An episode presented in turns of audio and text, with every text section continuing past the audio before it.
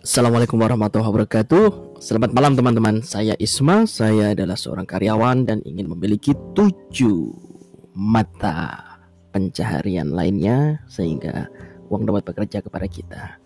Nah, pada saat ini kita belajar tentang bagaimana personal branding melalui beberapa platform. Salah satunya kita belajar bersama Coach Hatta untuk belajar podcast. Oke, terima kasih. Assalamualaikum.